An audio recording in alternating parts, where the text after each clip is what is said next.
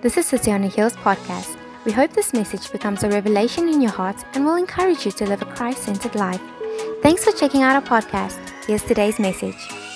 I'm so delighted to continue Isaiah 53 today. And today we're going to be talking about the fact that Jesus' stretching liberates us. So he's stretching, his death and his resurrection liberates us, brings freedom to us. There's been a gap worldwide, friends, in, throughout all the generations. There's been a great gap. There's been a great divide between God and between man. There's been a great gap between, between God's goodness, God's grace, God's freedom, and man experiencing it.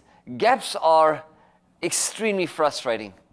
And gaps can be life threatening. If you've ever been at a gorge or if you've, if you've been at a, a, canyon and, and, and you, see, you literally often see these signs and you see these kind of guardrails that keeps you from falling off. Because if there's a gap, if there's not a bridge, maybe sometimes I've even seen some half built bridges, and if there's a gap between this side and the other side, no matter how great your vehicle is, no matter how good your intentions are, if there's not a bridge to bridge the gap, that could be life threatening. You could put your life in danger by engaging in that gap without a bridge, without a way to get to the other side. And I've learned this, friends, is that, that all of man's attempts, all of man's uh, um, desires, or even um, attempts to try and bridge the gap in our own strength, we have not been able to bridge the gap, friends. And sometimes when you are living on this side of the gap, all of God's goodness and God's glory and the inheritance we have in God, and something of the promises of God, and even something of uh, the, the greatest privilege is our relationship with God, our right standing with God, our eternal salvation, and our identity and our value in Christ is on the other side, usually, of a gap. And this gap is huge, friends. And you might say, but Mark, God is omnipresent, God is everywhere. How can there be a gap between me and God? I'm here to say to you, friends, I've been married for about 20 years.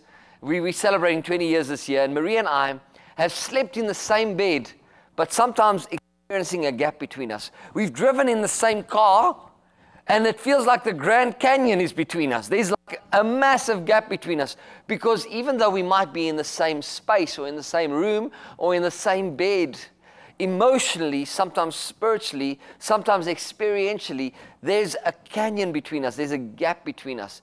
And the only way for that gap to be closed is not for us to only physically move closer, but for us to humble ourselves and to be able to, to, to share our hearts and sometimes to ask for forgiveness and sometimes engage with one another in a way that can bridge the gap and bring about a restoration of intimacy.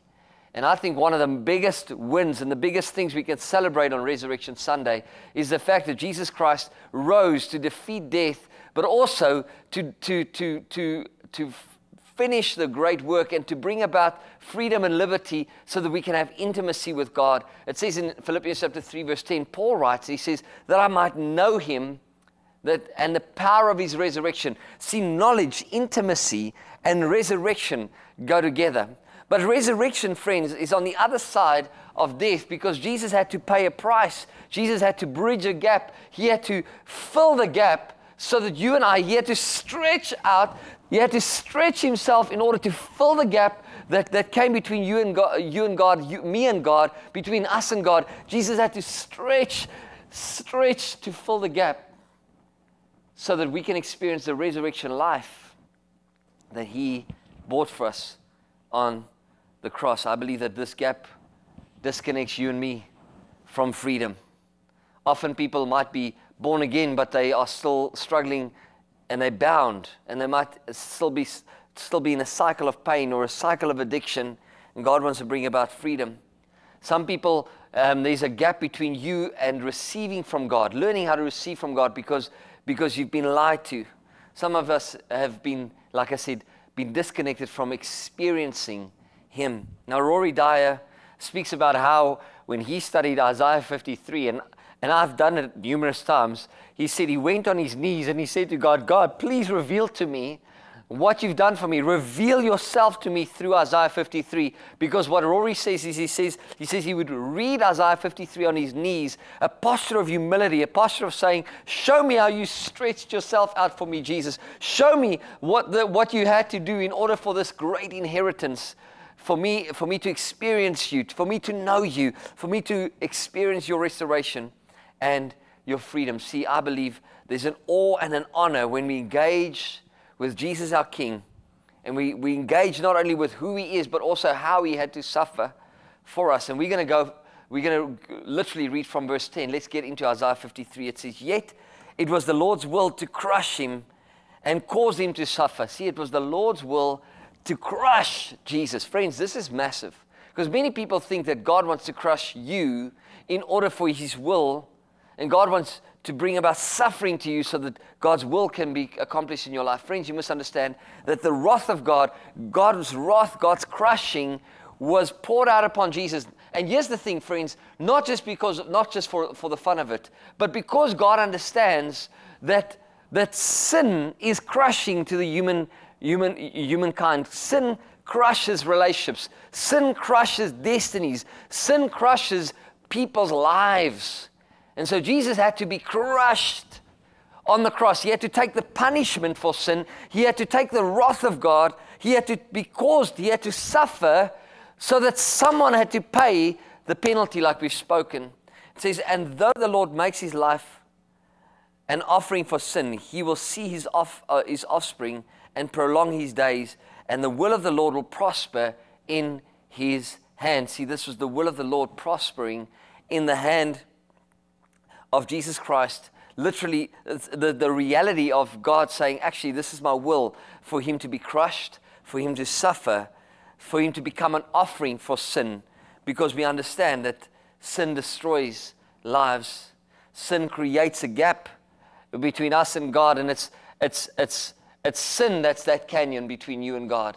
It's sin that, that, that separates us from God. The Bible says the wages of sin is death but the gift of God is eternal life. Romans chapter 3, uh, 6, verse 23. Romans 3 23 says that, that all have sinned and fallen short of the glory. There's a gap between you and me and God uh, because of this thing called sin. Now, sin, you might say, but what is sin? Sin is merely missing the mark. It's, it's, it, it, it comes from this, this Greek word hamartia, which means you and I missed the mark. God's, God's called us for something great, but we missed it. And it's, it's like we've fallen short of the glory that God's got for us. Like Adam and Eve, when they, they were clothed in glory, I believe that when they were in communion with God, when they were in fellowship with God, they were in communion with God. And then when they engaged with the lies of the enemy and they engaged with uh, with sin by eating of the forbidden fruit. What happened to them? The Bible says scales fell, fell off their eyes. They saw themselves naked and they were literally, friends, they, they realized, I believe, that the glory had departed from them. The Bible actually says that it's, um, actually, when you lose the presence of God, sin is this, is this root that, that, that brings about, a, sadly, a loss of the glory of God.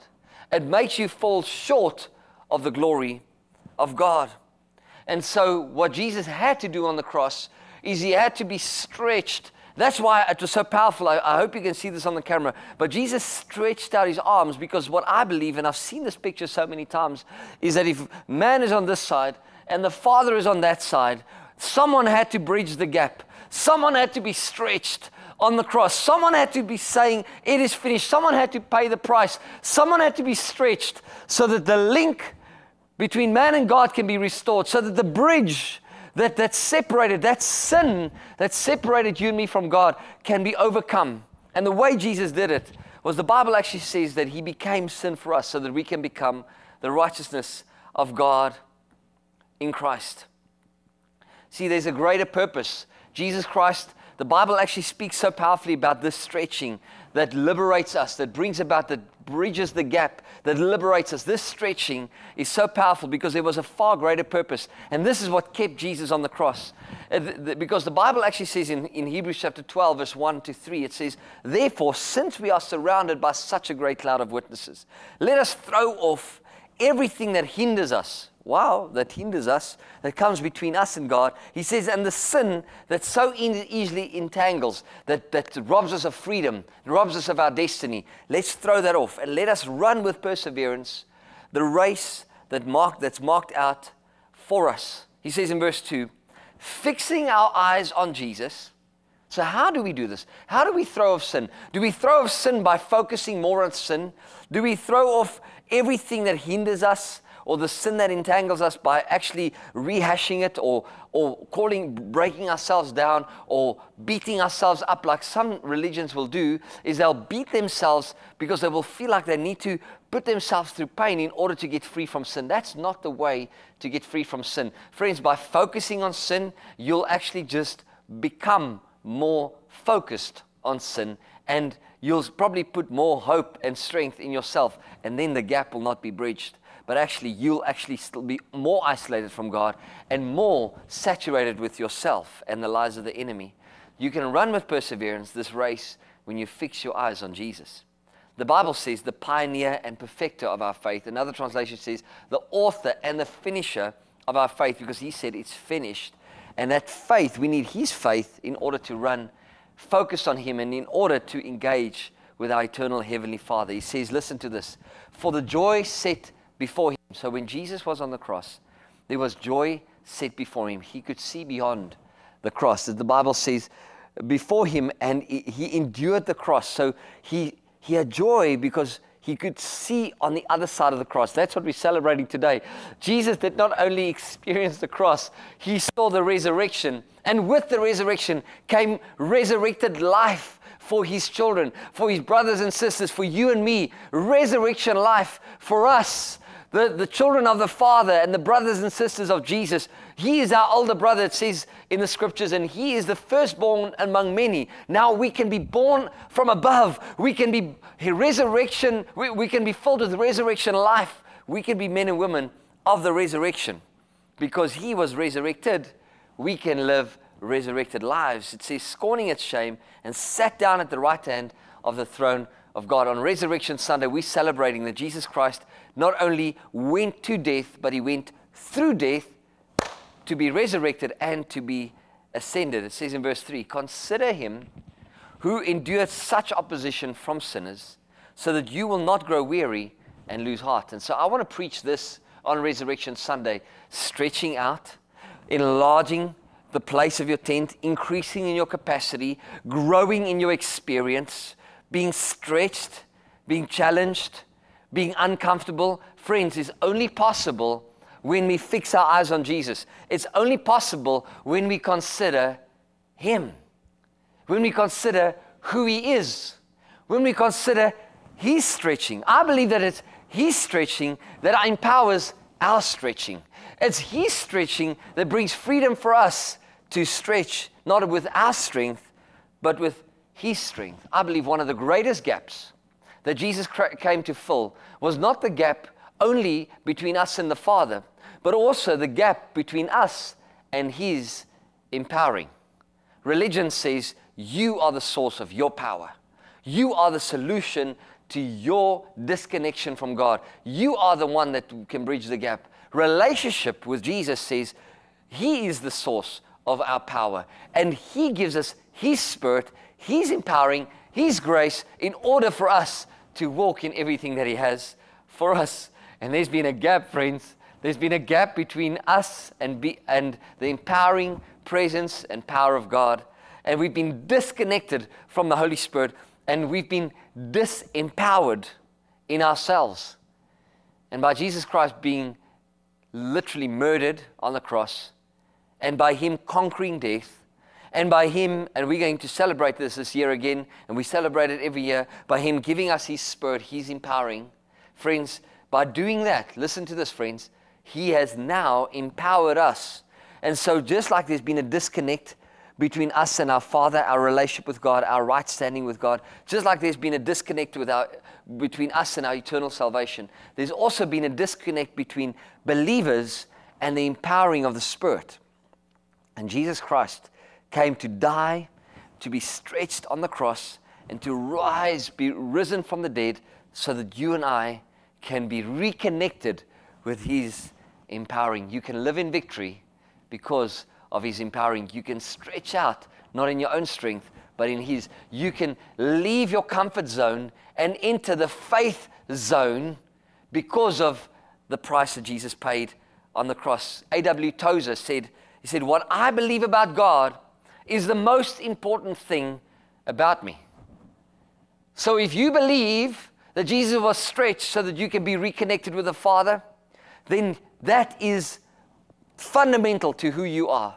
What you believe about the heart of the Father, what you believe about the empowering of God's Spirit, what you believe about the redemption of Christ, what you and I believe about the resurrection of Christ, what we believe about His stretching defines our ability to stretch on this planet.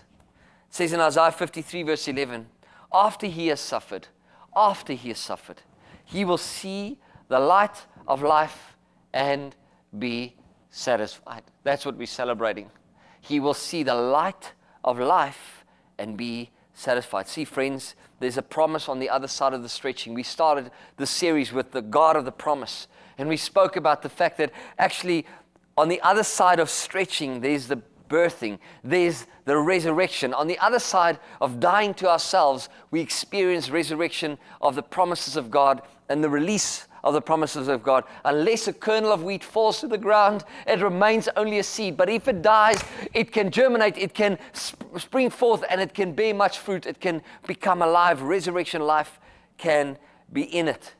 I believe that John chapter 1, verse 4 speaks about Jesus Christ and says, In him was life, and that life was the light of men. In Jesus Christ is the life. Friends, after he suffers, after suffering, after stretching, comes birthing. After stretching comes fulfillment of promise. After stretching comes manifestation of life, manifestation of resurrection.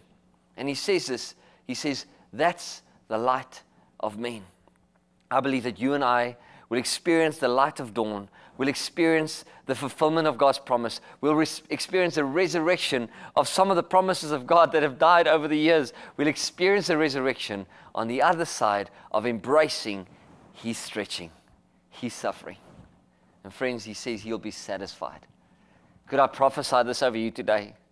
Is that God wants us, number one, to know that we are part of His satisfaction. He's satisfied in us.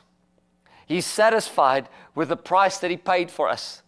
He's, Jesus said, It's finished, and God accepted that sacrifice. God is satisfied, and now Jesus is satisfied because He paid a price for your life. But not only that, friends, everyone on this planet struggles to stretch out. Everyone on this planet struggles to take hold of the call of God in their life because they are not satisfied. They're unsatisfied. They, they, it's like that U2 song that says, I still haven't found what I'm looking for. I've looked everywhere, but I still haven't found. Why? Because unless you and I become satisfied in the finished work of Jesus, we're not going to be satisfied in anything, and we're not going to be able to embrace the stretching, which includes, incl- includes embracing the promise. John Piper said, He said, God is most glorified in me when I'm most satisfied in Him. God wants you and me to be satisfied, satisfied in Him, as satisfied in His stretching, satisfied in His sacrifice, satisfied in His resurrection. It's, I believe he, he continues to say in verse 11, he says, By his knowledge, my righteous servant will justify many, and he will bear their iniquities. Friends, you and I can be satisfied in him because we are justified in him. He has taken upon himself all our flaws, our iniquities, our failures. Friends, justify, being justified is having the gap bridged. Being justified is freedom. Being justified is favor. Being justified is right standing. Someone once said, to be justified is just as if I've never sinned. I'm justified. Could you live in that space? Could you raise your kids from that space? Could you go to work from that space? Could you pray from that space? God, not in myself, but in you, I'm justified, just as if I've never sinned. Verse 12 says, Therefore, I will give him a portion among the great, and he will divide the spoils with the strong. Now he's talking promise. Now he's talking fulfillment. Now he's talking manifestation of the promise. He says, Because he poured out his life unto death, because he was stretched for our freedom. He was stretched. Now may the Lamb of God take, behold, may he take hold of the fruit of his suffering.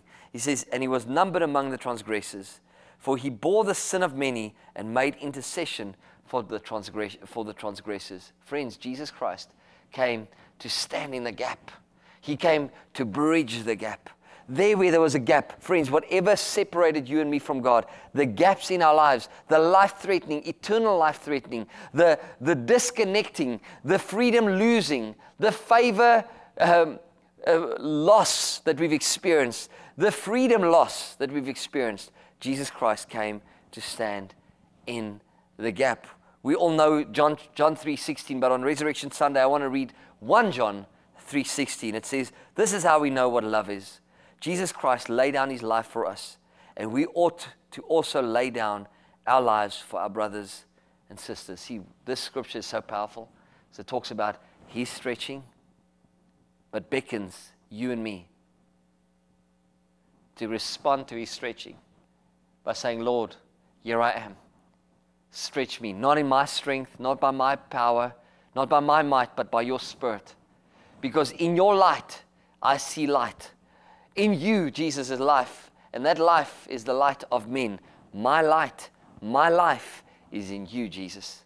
And as you lay down your life, empower me to be stretched to lay down my life. Why? Because you've called me for it, because you've done so much for me, and also because there's portions and spoils and inheritance and promise on the other side of stretching. Jesus, you stretched out your arms for me. Now, in response, I want to stretch out my arms in worship and adoration for you. That's the response that Jesus is calling us for. Is you and I could now respond in view of God's mercies. The Bible says in Romans chapter 12, in view of God's mercies, in view of His stretching, in view of Him stretching out His arms, I now stretch out my arms in worship and adoration, and I offer my life, I offer my body up as a living sacrifice, holy and acceptable to God. This is my true and proper worship. He stretched out His hands. Now I'm resurrected. I've got a resurrection life. Now I can stretch out my hands and say, My life is yours, God.